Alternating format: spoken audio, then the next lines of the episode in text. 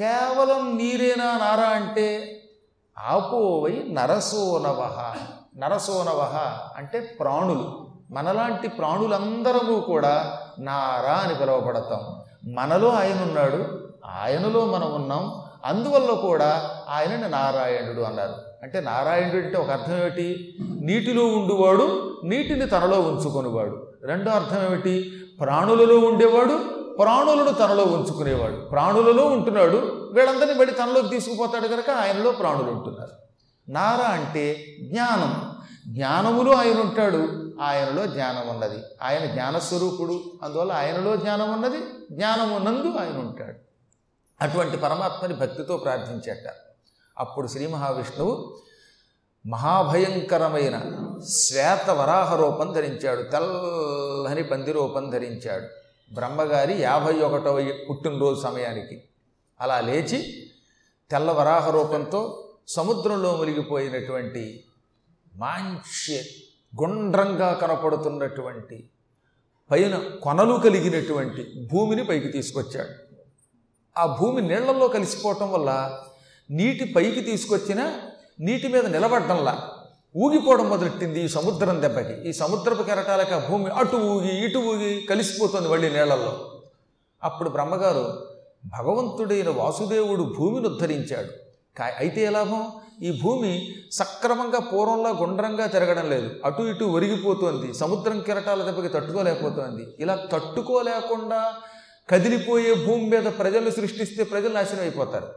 ఇప్పుడు భూమి మన కోసం సక్రమంగా ఉంది కనుక మనల్ని అటు ఇటు కదిలించటం లేదు కాబట్టి మనం సుఖంగా ఉంటున్నాం. ఒక్కసారి భూమి కంపిస్తే ఏమవుతుందండి? భూకంపం వచ్చిందంటే మొత్తం ఇళ్ళన్నీ దిగిపోతాయి, ఈ నగరాలు ఉండవు, అందరూ నాశనం అయిపోతారు, పంటలు ఉండవు, పొలాలు ఉండవు, అసలు రియల్ ఎస్టేటు లేదు. ఈ అమరావతి అని ఆ నగరానికి పోతాం, ఈ అమరావతి ఉండదు. స్వర్గలోకంలో అమరావతి ఉన్నది, అక్కడికి పోతాం. ఈ భూలోకంలో అమరావతి ఉండదు మనకి. ఎందుకని? భూమి కంపించట్లేదు కాబట్టి మనం తట్టుకుంటున్నాం. భూకంపం వస్తే ఒక్కడ మిగలం. భూమికి అందుకే మనం నమస్కారం చెయ్యాలి. మన కోసం ఎంతో సహనశక్తితో ఎప్పటికప్పుడు కంపించకుండా కాపాడుతున్నది. ప్రమాదాల్లో కల్లా మరీ భయంకర ప్రమాదం కదటండి భూకంపం. అగ్ని ప్రమాదం వస్తే నీళ్ళెట్టేనే అర్పుతాం, కానీ భూమి ఎలా ఒకసారి పగిలిందా చీలిందా మొత్తం అందులో గడిపోతాం, ఒక్కళ్ళం బ్రతకం. అందుకే భూదేవి మాత, తల్లి, మనల్ని ఎప్పటికప్పుడు ఊపి నాశనం చేయటం లేదు, కంపించి నాశనం చేయటం లేదు. కానీ ప్రారంభావస్థలో భూమి కంపించిపోతుందట. అందుకని బ్రహ్మగారు ఆలోచించి విష్ణువుని మనస్సులో ధ్యానం చేశాడు. భగవంతుడైన వాసుదేవుని యొక్క అనుగ్రహంతో ఆయనకు మంచి ఆలోచన వచ్చింది. భూమి అటు ఇటు పడకుండా కదలకుండా ఉండాలంటే భూమికి అటు ఇటు బరువైన వస్తువుల్ని ఏర్పాటు చేయాలి.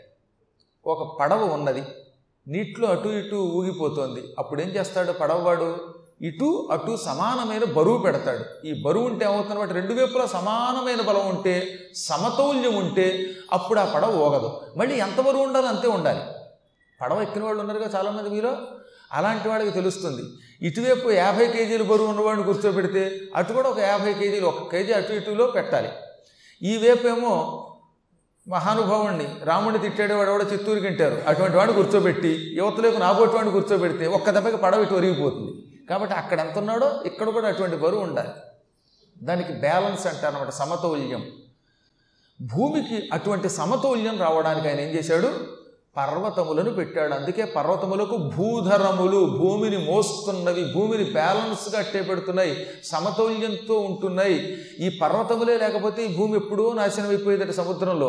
అందుకని అన్ని దిక్కుల్లోనూ మధ్యల్లోనూ ఎక్కడ కొండ ఉంటే భూమి అటు ఇటు ఒరిగిపోకుండా ఉంటుందో, భూమి కంపించకుండా ఉంటుందో అటువంటి కొండలని ఏర్పాటు చేశాడు. అందులో ముఖ్యమైన పర్వతాలకేమో కుల పర్వతములని పేరెట్టాడు, తక్కిన వాటికి సామాన్య పర్వతాలు అన్నాడు. కుల పర్వతాల్లో పారియాత్రము, ఆ హిమాచలం, మేరు పర్వతం, వింధ్య పర్వతం, ఇవన్నీ కూడా కుల పర్వతాలు. ఈ పర్వతాలు ఉండబట్టి భూమి ఇలా ఉన్నది. ఈ మధ్యన భూకంపాలు ఎందుకు ఎక్కువ వస్తున్నాయి అంటే కొండల్ని మన ఇష్టం వచ్చినట్టు పిండి చేసేస్తున్నాం కనుక. ఈ విధ్వంసమే కదండి కొండల్ని, ఎన్ని కొండలు కొట్టేస్తున్నారో. గుంటూరు నుంచి ఆ విజయవాడ వెళ్ళే రూట్లో ఒక గుడి ఉంటుంది, అక్కడ కొలను కొండ దగ్గర పాపం మధ్యలో శివాలయం ఉంటుంది, పైన ఆ కిందంతా కొట్టిపారేశారు. ఇలా కొట్టిపారేస్తే అవుతుంది, భూమికి బ్యాలెన్స్ ఉండదు, దాంతో భూమి కంపించిపోతూ ఉంటుంది ఎప్పటికప్పుడు. అందుకే కొంపలు కూలిపోతున్నాయి, బేటలు వస్తున్నాయి, వరదలు వచ్చేయడానికి గల కారణం అదే, వర్షాలు సక్రమంగా కురవకపోవడానికి మూల కారణం అదే. అంటే మనం చేజేతులారా భూమిని నాశనం చేసి సక్రమంగా కురిసే వర్షాలను పాడు చేసుకుంటున్నాం, సక్రమంగా పండే పంటల్ని పాడు చేసుకుంటున్నాం, మన నాశనం మనం తెచ్చుకుంటున్నాం. అందుకే కొండల్ని సాధ్యమైనంత వరకు అత్యావశ్యక స్థితి ఉంటే తప్ప కొట్టేయకూడదు. అందులో కొన్ని కొండలను అసలు కొట్టకూడదు. కొన్ని కొండల్ని కొట్టడానికి కూడా పనికొచ్చేలా చేసేట భగవంతుడు. కొన్ని కంకర కొండలు ఏవో కొన్ని ఉన్నాయి. అంతేగాని ఇప్పుడు ఏడు కొండలు అటువంటివి కూడా కింద తవ్వేస్తున్నారండి దారుణంగాను. మహాభయం వేస్తుంది. రాను రాను రాను ఏమైపోతామో తెలియటం లేదు. పైనేమో దేవాలయాలు ఉంటాయి, కింద నుంచి వీడు దొలి చేస్తున్నాడు. రేపు పొద్దున వీడు కొంపను దొలిస్తే ఏమవుతుందో తెలియట్లేదు వీడికి. అలా ఒరిగిపోయి పడిపోతాయి అప్పుడు ఆ కొండలు. దానివల్ల భూమి నాశనం అయిపోతుంది. ఇలా భూమిని నాశనం కాకుండా సమతౌల్యంతో ఉంచడం కోసమని పర్వతాలు సృష్టించాడు. కేవలం పర్వతముల వల్లే భూమి నిలబడడం లేదట, అందుకని చెట్లు సృష్టించాడు. అందుకే చెట్లు ఉండబట్టి కూడా భూమి నిలబడుతుంది. చెట్లుంటే నీళ్లు భూమిలోకి ఇంకుతాయి, ఇంకితే ప్రజలకు నాశనం ఉండదు. అందుకని భూగర్భ జలాలు పెరగడానికి తృణములు అంటే గడ్డి, చెట్లు, మొక్కలు, తీగలు ఇవన్నీ సృష్టించాడు. ఈ తీగలు మొదలైనటువంటి వాటికి మళ్ళీ బలమివ్వడానికి, అప్పుడప్పుడు కొన్ని చెట్లు పాడవడానికి సూక్ష్మక్రిములు సృష్టించాడు. అందుకే సూక్ష్మక్రిములు ఉంటే లతలు కూడా బాగా పెరుగుతాయి. కొన్ని క్రిములు భూమిలోకి నీరు వెళ్ళడానికి, భూమి మెత్తగా ఉండడానికి ఉపయోగపడతాయి. వానపాములను ఎందుకు సృష్టించాడు? ఈ భూమిని మెత్తగా తయారు చేయడానికి, తద్వారా పంటకి సారం ఇవ్వడానికి. పూర్వం పొలాల్లో వానపాములు ఉన్నంతకాలం హాయిగా పంటలు పండేవి. మనం వేసే ఎరువుల వల్ల, ఈ రసాయనాల వల్ల వానపాములన్నీ చచ్చిపోయాయి. చచ్చిపోతే ఈ మధ్యన మళ్ళీ వాటిని కొనుక్కొచ్చి వస్తున్నారు. ఇప్పుడు భూమి మనకు స్వతసిద్ధంగా ఇచ్చింది. ఇప్పుడు వానపాములను పెంచండోయ్, ఎరువులు తగ్గించండోయ్ అని ఇప్పుడు స్లోగన్ మొదలుపెట్టి చివరికి వానపాములు ఉత్పత్తి చేసి కొనుక్కుంటున్నాం. ఎంత పిచ్చాళ్ళండి వీళ్ళు! చక్కగా భూమిలో ఉన్న వాటిని చంపి కొనుక్కోవడం ఏమిటి? ఇది కర్మ కాకపోతే అదే యోగం. పళ్ళు తోముకోవడానికి భగవంతుడు వేప చెట్టు ఇచ్చాడు. ఆ వేప పుల్లలతో పళ్ళు తోముకున్నంతకాలం వందేళ్ళు వచ్చినా పళ్ళు ఓడలేదు.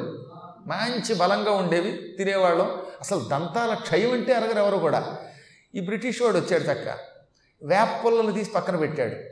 హాయిగా కచ్చికలతో తోముకునే మనందరికీ కూడా పిచ్చివి బ్రష్లు పెట్టుకున్నాడు. ఈ బ్రష్తో నీ పళ్ళు కాస్త హుష్కాకి అయిపోయాయి.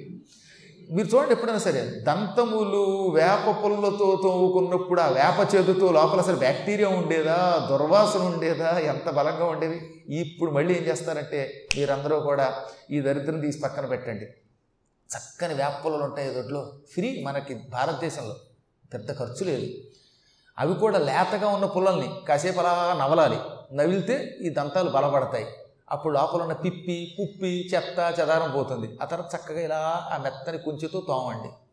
అలా తోమితే, కుంచెతో తోమితే మెత్తని పంచి కట్టుకున్నట్టుగా ఉంటుంది పళ్ళకి.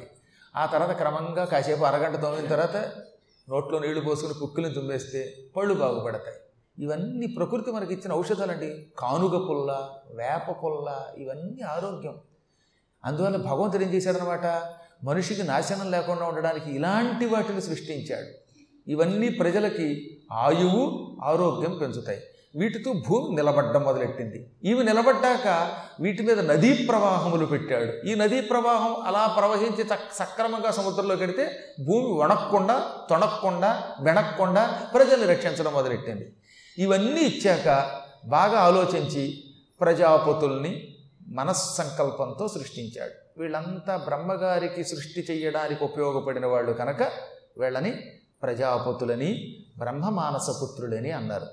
ఈ బ్రహ్మమానసపుత్రులంతా సంతానోత్పత్తికి, ఈ సృష్టి అభివృద్ధి అవడానికి బ్రహ్మగారికి సాయం చేశారు. ప్రజా అంటే సంతానం, బిడ్డలు. అందుకని ఈ ప్రజలని పుట్టించడానికి, కాపాడడానికి సృష్టింపబడ్డారు గనక వీరందరికీ ప్రజాపతులు అని పేరు వచ్చింది. ఈ మహానుభావులంతా బ్రహ్మగారికి సాయం చేశారు.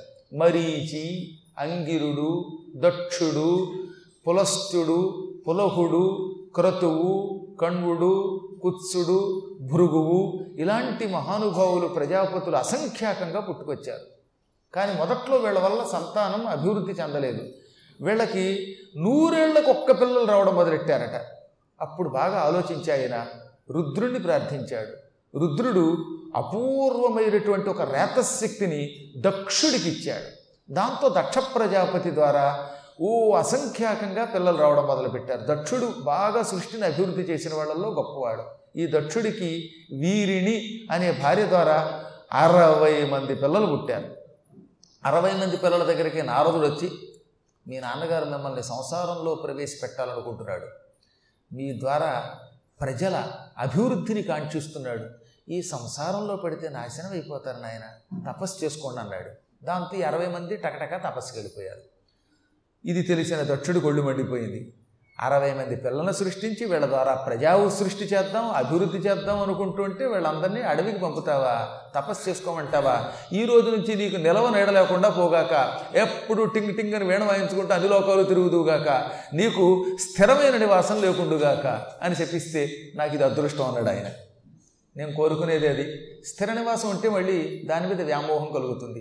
స్వర్గంలో నాకు ఎక్కడ బిల్డింగ్ కడతారు, లేదా వైకుంఠంలో నా బిల్డింగ్ ఏమిటి అనిపిస్తుంది. మళ్ళీ ఈ బిల్డింగ్కి తాళాలు వేయాలి, వీటికి మేనేజర్ని పెట్టాలి, మళ్ళీ ఆ మేనేజర్కి ఒక సెల్ ఫోన్ ఇవ్వాలి, రాత్రి ఓడొస్తాడు పగల ఓడొస్తాడు ఇవన్నీ చూడాలి. ఇవన్నీ నాకెందుకు వచ్చింది? నాకేమీ లేకుండా సుఖంగా మకాం మీద బెంగ లేకుండా చెట్టు పుట్టల్లో తిరుగుతూ నారాయణ స్మరణ చేసుకుంటూ భగవత్కథలు చెప్పుకుంటూ భగవత్ సంబంధమైన గుణగానం చేసుకుంటూ ప్రజలు బాగు చేస్తూ తిరుగుతాను. ఓయ్ దక్ష, నీ శాపం నాకు ఉపయోగపడిందయ్యా అన్నాడు ఆయన.